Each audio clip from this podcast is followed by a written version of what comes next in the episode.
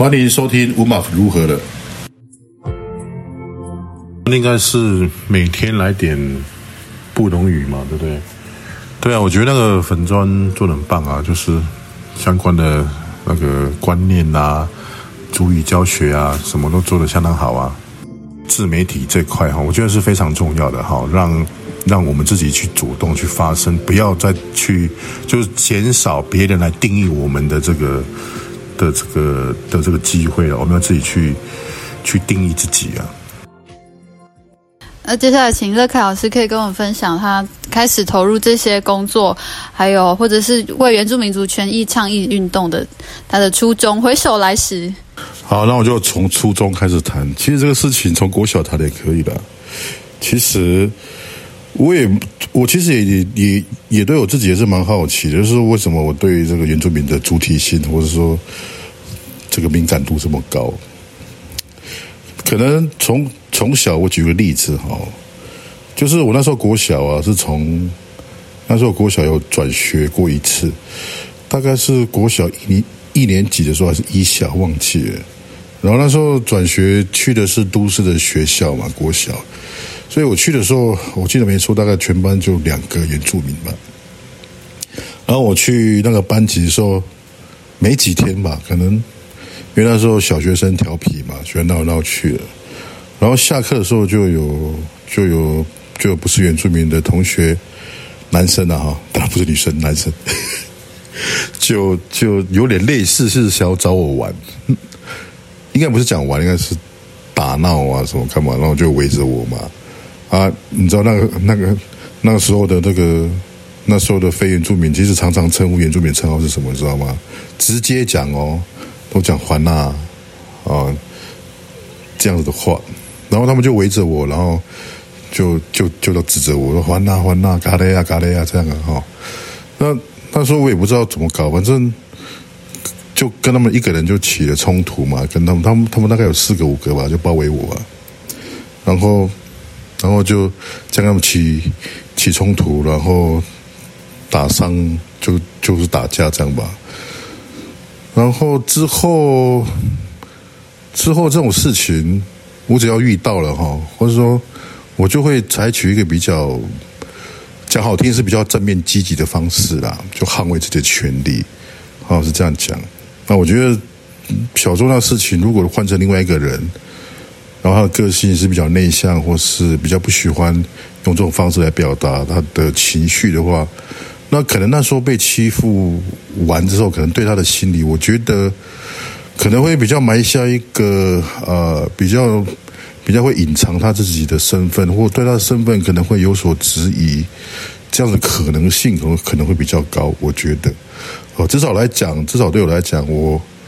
那个事情之后，对我对我在转过去那个班上之后，其实就没有发生第二次了。那可能也因为我从小。应该不是我在臭屁的，就是说，因为我在讲事实吧，对吧？我从小那时候，其实，在班上成绩大概都有，没有前三，大概也也都有前五了，也当了几次的这个所谓的我们那时候称什么德智体群美的这个模范生嘛，也当了几次。那所以，在我那时候的想法，我那时候大概国小了，好像大概低年级、中中年级那时候，我这个原住民身份对我来讲一点困扰都没有。而且反而是我觉得非常非常骄傲的地方，因为我不管在体育、唱歌、学乐，甚至朋友的数目都比你们多，然后，然后，所以这个对我来讲一点困难都没有。好，那我相信这个大概对我应该也有也有也有影响了。那当然，我这样讲不是鼓励你们，或者说觉得你们就一定要每个人都要非常的，就是说。要所谓德智体群美什么之类的，才应该得到。所以哈，刚刚我讲的这些话，我是因呃按照我个人经验的嘛，因为刚才乌马问我是个人经验，到了个人个人经验可能不太准确啦，或者是比较比较比较少数吧，我觉得应该是的哈。那所以我觉得，其实真正做错的不是我们，是所谓的非原住民那一块啊。哦，他们本身就存在一个，当然不是那些小朋友错，是小朋友家长的错。哦，他们我们所受到的教育，在家里就变这样哦，在家里就变这样子好，所以不管怎么样，你都不应该被歧视，这是我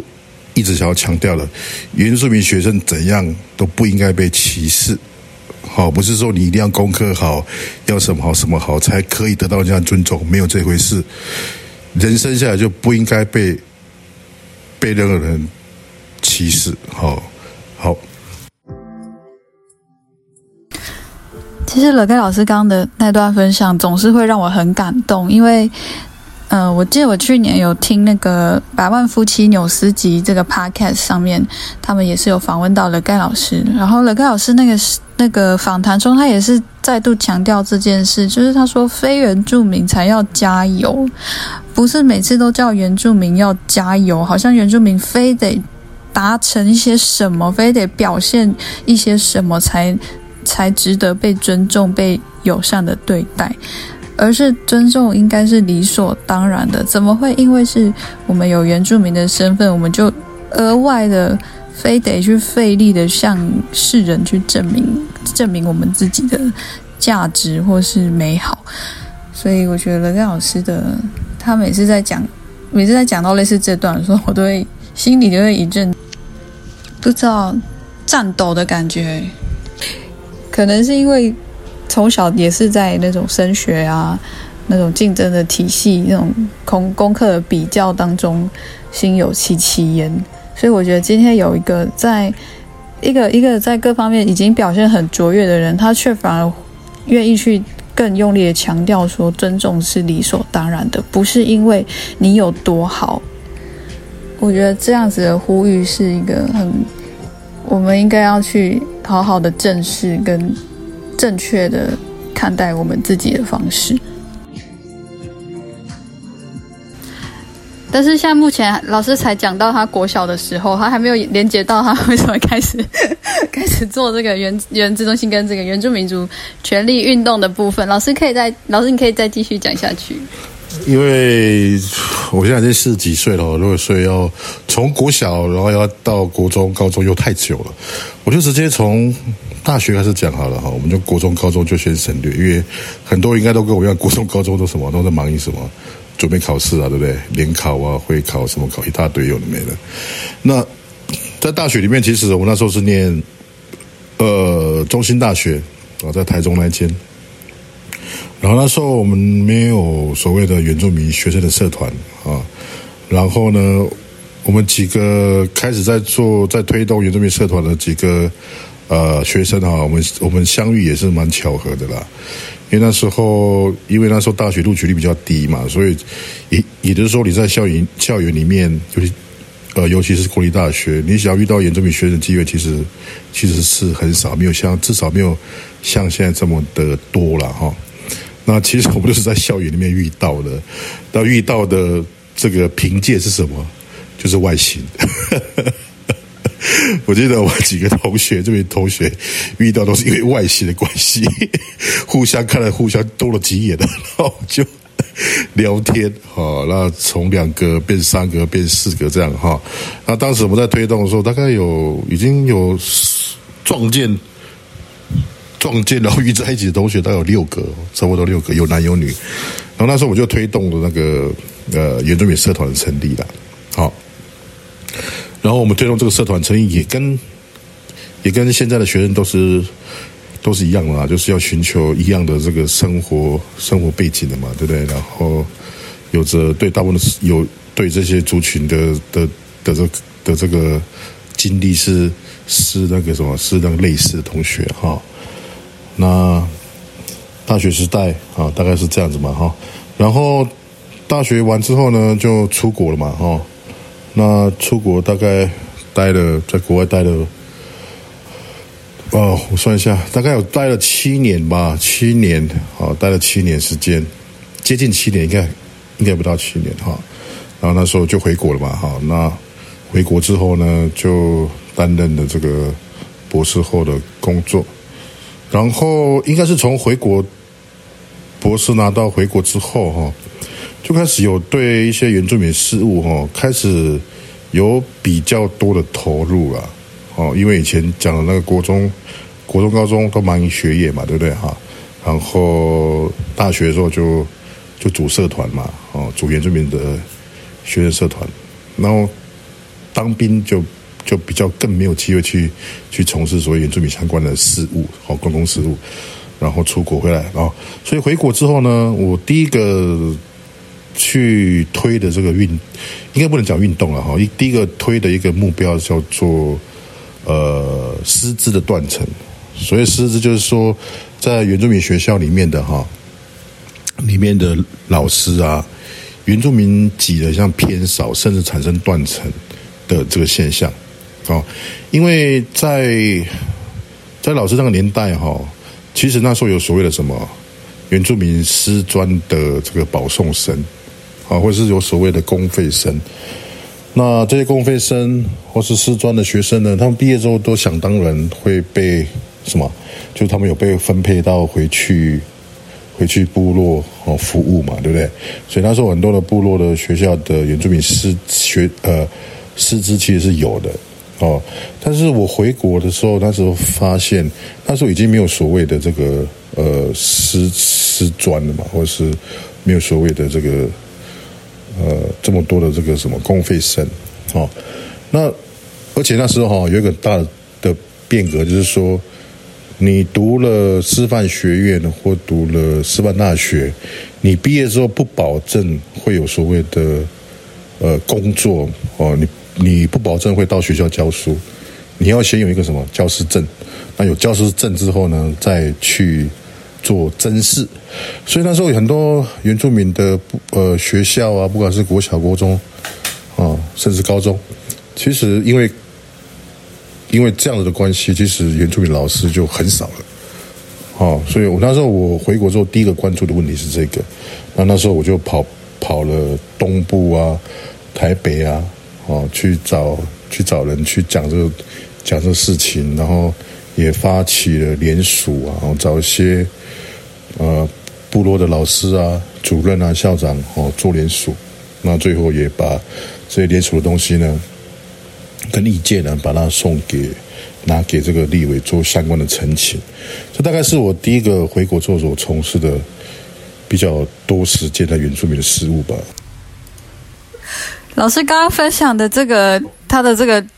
记录已经是二零一一年，大概是二零一一零年左右开始去投入在这个公共领域的原住民族相关权益的倡议。然后，其实如果有打有搜寻一下乐可老师的一些资料，也都查得到，他后来在这陆续十年间做了很多原住民族的权利运动，然后也包括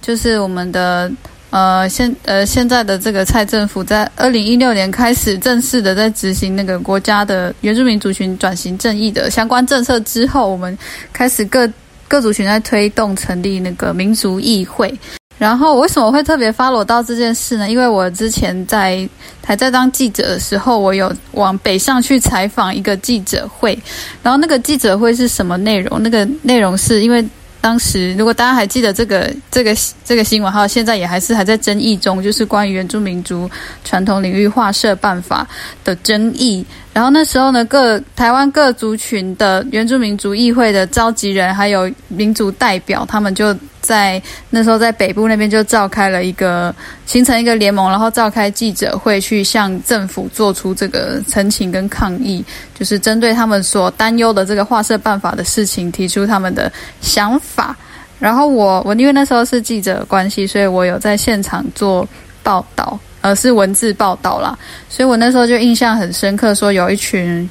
在一大群各族群的原住民代表中间有一个。很大，那 个很高大的一个人坐在正中间，提出就是代表他们台湾族群的一些想法啊。如果还有人听到这边还不清楚的话，就是老师是台湾族哟。那呃，所以因为这样印象，我就知道说，哦，其实原来有个成大教授他是原住民，而且他很关注这个原住民族的社会议题。那接下来想问问看，就是冷盖老师，现在我们的。就是您，您还是你们现在的民族议会的召集人吗？或是民族的代表？那现在的进程，还有这个议会的成立目的，不知道也方不方便在节目上，在 p a r k e t 上面跟我们分享？哦，那时候你是担任记者哦，OK，我是完全没什么印象，我都忘了这件事情。好，那对了，我们民主议会大概盘主的部分已经筹备了好几年了啊。刚开始筹备的发起人之一啊，确实我有在参与哈。那那时候参与的原因其实很简单，就是那时候应该比较有多比较常听到是部落会议嘛，或者部落议会，我有点忘了哈。但我觉得部落会议里面，或是部落里面所遇到的事情，往往很多哈，都是跟国家的这个层级是有关系的。就是里面的法，比如说我们最最简单的看到原原基法嘛，啊，甚甚至一些其他的跟原住民权利比较有相关的法，实际上对部落来讲，有时候会比较没有资源啊，去抗衡这个这么大的一个。一个法或一个这么大的一个政府机关了哈，那这时候如果有一个民族议会可以汇集这个民族的共识，那可以提供族内的一些相关的人力资源啊啊等等等之类的啊哈，我觉得都是对部落哦，如果发生什么事情需要帮忙的话，我觉得都是一个助，都是一个非常好的帮帮助跟帮忙了哈。那当然民主议会也像是一个。一个族内要做沟通的一个平台了，哦，一个桥梁，好，所以当时就这样子的想法，那就我记得他说第一个应该是在台东的太马里吧，哎不，好像不是太马，金峰乡，好，我们在金峰乡那边，因为那里有一位我们盘族的大佬啊，叫这个高正志高医师啊，当时这边办了第一次的这个筹备会，哦。那之后呢？大概推了两年吧，那就就因为哈，当时第一个当然因为我们经费的不足了哈，因为那时候还不够，那时候可能推广的还不够广，或者说因为没有成立，没有先成立协会哈，因为你大家都知道你要有一定的经费嘛哈，那那因为没有协会这种单位来去做相关计划申请，有时候光靠几个人的这个。资助或热情哦，烧两年就算算烧很久了，对。那所以那那那是也因为选举的关系啦，就是那时候我记得那个两年连续两年都有非常重大选举嘛，有一个是什么总统大选啊，或者是说乡长、立委的这些选举啊。那因为选举的关系，我我我不希望有遇到选举，然后会让民主议会里面的会产生一些不必要的纷争跟。跟不必要的这个连结啦，比如说，哎，民主议会是支持谁，不支持谁，啊，会受到这样子的这个、这个、这个、这个影响，好，所以那时候我们就就停下来了，好，然后停下来之后呢，就一停像停习惯了，然后就停，然后就停了两年，就躺了两年。当然，最大的问题之一还是还是存在，就经费了。因为你没有事先成立一个协会嘛，你没有协会就不能有这个所谓的社团法人去申请经费嘛，哈。他当时的经费来源是从圆明会的啊，圆明会的那个推动民族自治的这个的这计划来的哈。那那非常在这里要真的非常感谢这个长老教会里面的台湾中会了哈。那他们在从去年哈。其实从第一阶段的申请，他们就进很，他们就进很投入、很帮忙了哈。然后在去年的时候，哈，台湾中会就主动联系我，哈，加上那个台东的戴明雄牧师，哈，那联系我说，哎，是不是我们应该要重新再去把这个事情再再把它推动啊？哈，不然很多的乡亲，哦，其实我常常会遇到了哈，我在部落里面哈，常常遇到一些朋友。长辈都会问我这个问题：，哎，乐凯，你推的这个民主议会到底现在怎么了？好，其实其实不瞒各位了哈，在停了那个两年里面哈，其实这个东西都在我里面，在我的心里面占了一个，一直一直有这样子的这样子的什么这样子的，也不能说遗憾了，因为还没有那个尘埃落定嘛，就说有有这样的工作一直压着我说一定要要去完成啊。那所以去年听到呃这个呃。戴明雄牧师跟台湾中会，呃，来去来来去讲这样的事情，好，那我就非常感谢，然后也愿意哈，我们一起合作来把这个最后的也许剩下最后的百分之二十吧，我猜哈，把它成立起来哈。那所以其实我们从今年开始就从今年年初哈到现在就会非常积极在推，但又来了困难又来了是什么？疫情哦，所以我们其实我们本来在五月、六月、七月要办大概有三场的。在在在在部落或者在乡里面的说明会，都因为疫情的关系啊，那就先暂停办理啊。但是我们都有非常高的共识了哈，我们一定要在这一次哦第二次的机会呢，把它成立起来啊，把它交棒给这个这个从筹备会交棒给这个民主议会的这个正式成立之后的的这个干部了哈。那所以我想。我会我会偏向乐观的哈，就是在如果疫情的这个情况缓和的条件之下，我相信再过几个月，哦，我们就会成立了。是，感谢雷盖老师刚刚的分享。谈了他在呃他自己从小的如何建立他自己对原住民族的很深厚的身份认同，以及他后续进入公众领域后去做的这些呃原住民族权利的推动的工作，也包括台湾族民主议会筹备的这个过程。那我们除了在公众领域的部分，我也想在这边也问问乐盖老师。如果是遇到身边，尤其是你本身是一个教育者，然后你也是呃，你也是一个家长，如果有身边的小朋友，原住民小朋友，他遇到了歧视的情况，乐盖老师有没有什么经验，是你如何陪伴或辅导着他去面对这个主流社会的不了解？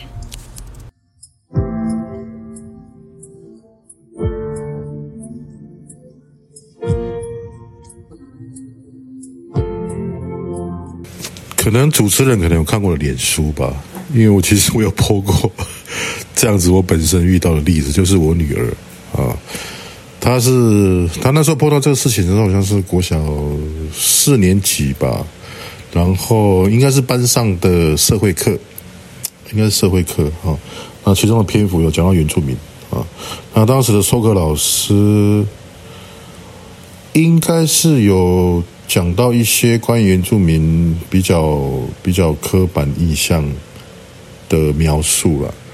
啊，我如果记得没错的话，那当时我女儿其实有当场立即在班上就举手跟老师做反应，然后当时的老师因为可能班上的这个可能不是那么安静，或者说有别的事情，所以他对于我女儿举手发问关于这个。有刻板印象疑虑的这个呃反应的时候，很像不是这么的快去做处理啊。那我女儿放学之后有跟我提过这件事情，那我就跟她讲，我会在，当然我有征求她的意见啊。我就问我女儿说，我能不能直接去找那位老师哈？那她说好了嘛哈。所以我隔几天呢，我就亲自去学校跟老师谈了这件事情。那他也觉得他这样做不太对了，哈，那他也跟我跟还有跟我女儿哈，有有有这个有这个道歉，啊，那甚至学校也有意愿说，啊，要之后会邀请我去做这个跟小朋友讲一些原住民相关的，要怎么跟要怎么要怎么建立正确的这个呃族群观呐，哈，那怎么怎么跟别的族群。相处啊，哈，怎么去尊重别的族群的存在啊，他们的文化哈等等之类的哈，所以我会觉得这个经验是非常棒的一个，对我女儿来讲哈，甚至对她的班上其他的同学来讲，都是一个非常好的，最后转换成一个非常好的一个一个一个一一个学习的经验的哈。那我女儿也学到了要怎么做才不会让她才才会才可以保护她自己的啊，要立即的举手的跟。跟歧视你的人表达了意见，好，我想这是非常正确的哈。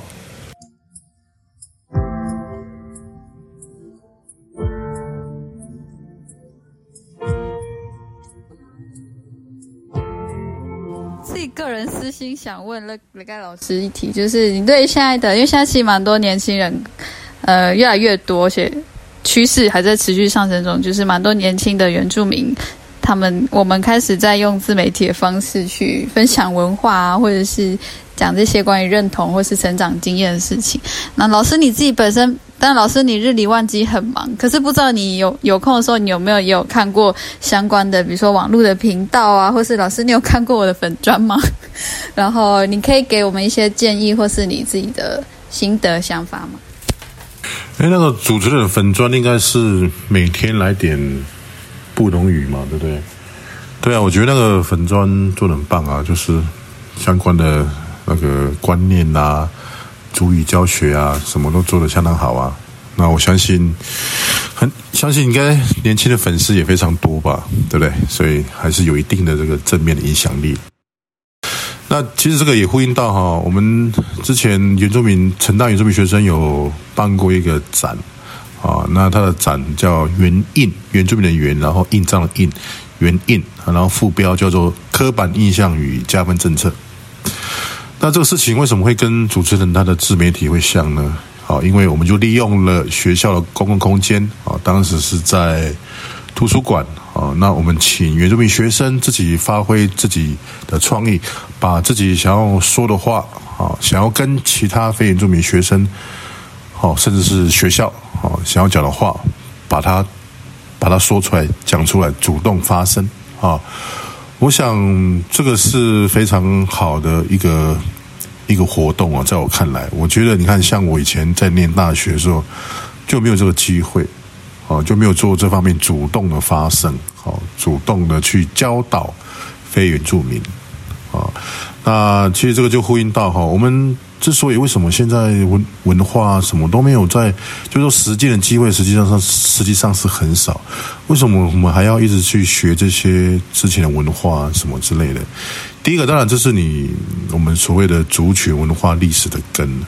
第二个是说，如果你遇到相关的这个偏见歧视的话，哈，实际上你会有你的文化内涵去做去做回应，甚至是去教导那个那个不了解的人，哦，因为你要先知道你自己的事情，知道自己文化之后，才能去破除别人的这个迷失跟偏见嘛，对不对？哦，比如说，比如说酒的问题，好了。哦，可能可能可能有些听众都会都会有被人家误解说，呃，你是原住民哦，所以你应该很会喝酒等等之类的哈。那其实你可以从另外方面去跟他去去教他嘛，没有所谓的原住民很会喝酒这件事情。好，那是因为搭配到这个社会的因素，哦，货币经济的这个侵入。然后还有污名化，因为我没有所谓的饮酒文化，没有所谓的饮酒这个这样的文化在啊。我们我们应该是所谓的这个小米酿酒的文化嘛，对不对？那酒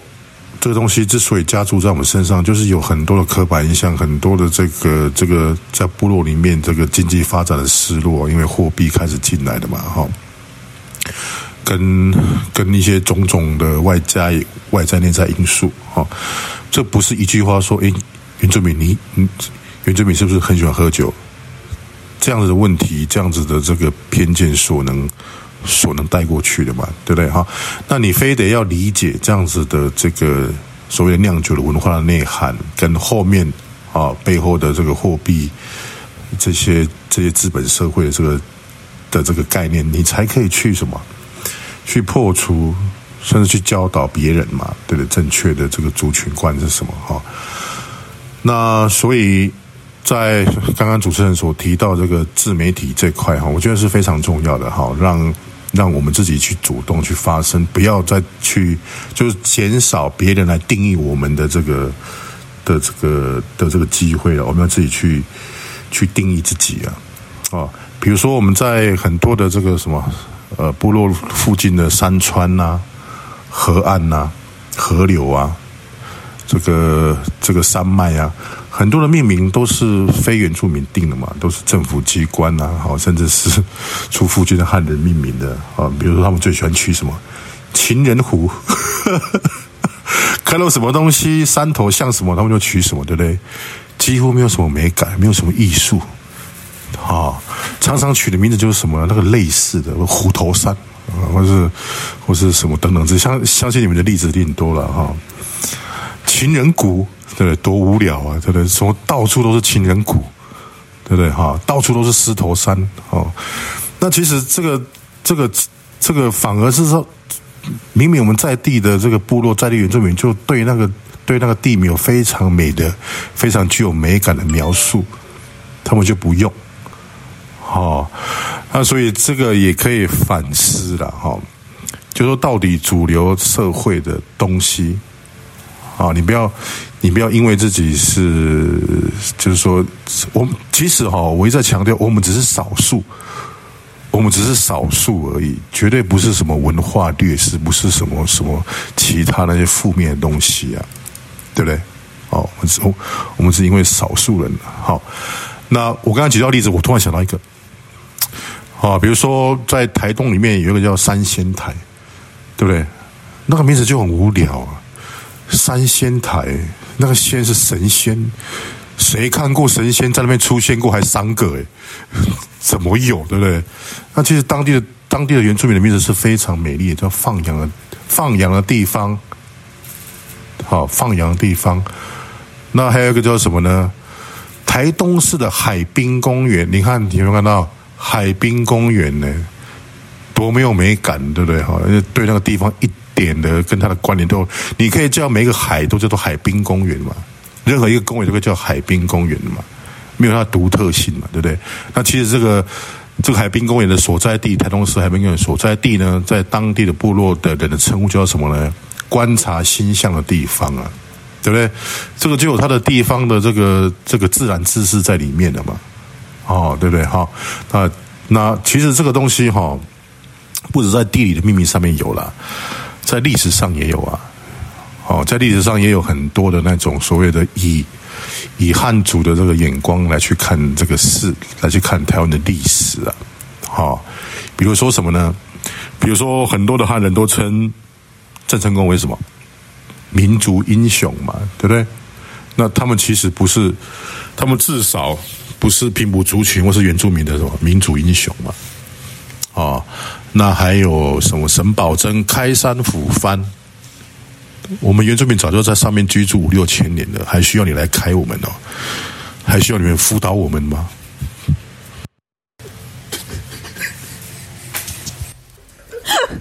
老师，老师的发言那是他老师的个人言论，所以就是。那个乐盖老师的发言总是这样，幽默中带着一把，不是一把刺哦，也不是一把刀哦，是一台火箭炮。谢谢老师，刚刚就是有很多很具体的例子跟我们解释，用如如果是用原住民族的观点来看待事情的话，其实会有比较正义的一个结果。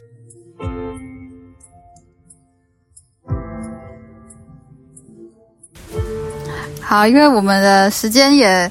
非常的足够，也谢谢了盖老师，他就是那么真诚，然后用各样的方式来跟我们分享。那我们差不多也进入到很舍不得的要进入到尾声的部分。那最后想再请乐凯老师，你最后有什么想要跟我们呼吁，或者是可以帮我们在这一段做一个小结的内容？哎，时间过那么快哦，已经快到了，才刚要谈呢。也许下次第二期吧。好了，最后我要跟各位听众分享，就是说我刚才讲完，就是说，其实原住民只是少数的问题而已啦。啊，也就是另外一句话是什么？你们你们知道吗？非原住民太多人了。其实我在想哈，如果原住民人数从二点多变成百分之十个的问题，就不是那么大了，你知道吗？我们现在就人数有点偏少，二点多。哦，所以哈，各位同学或是听众哈，或是比较年轻的那个哈，要对自己族群充满了希望，充满了自信，哦，要好好的教导非原住民跟上我们，哦，因为他们已经落后我们几十年了，对不对？他们还在停留在环那，停留在什么？停留在那个那些古老的这个这个对原住民的想法啊。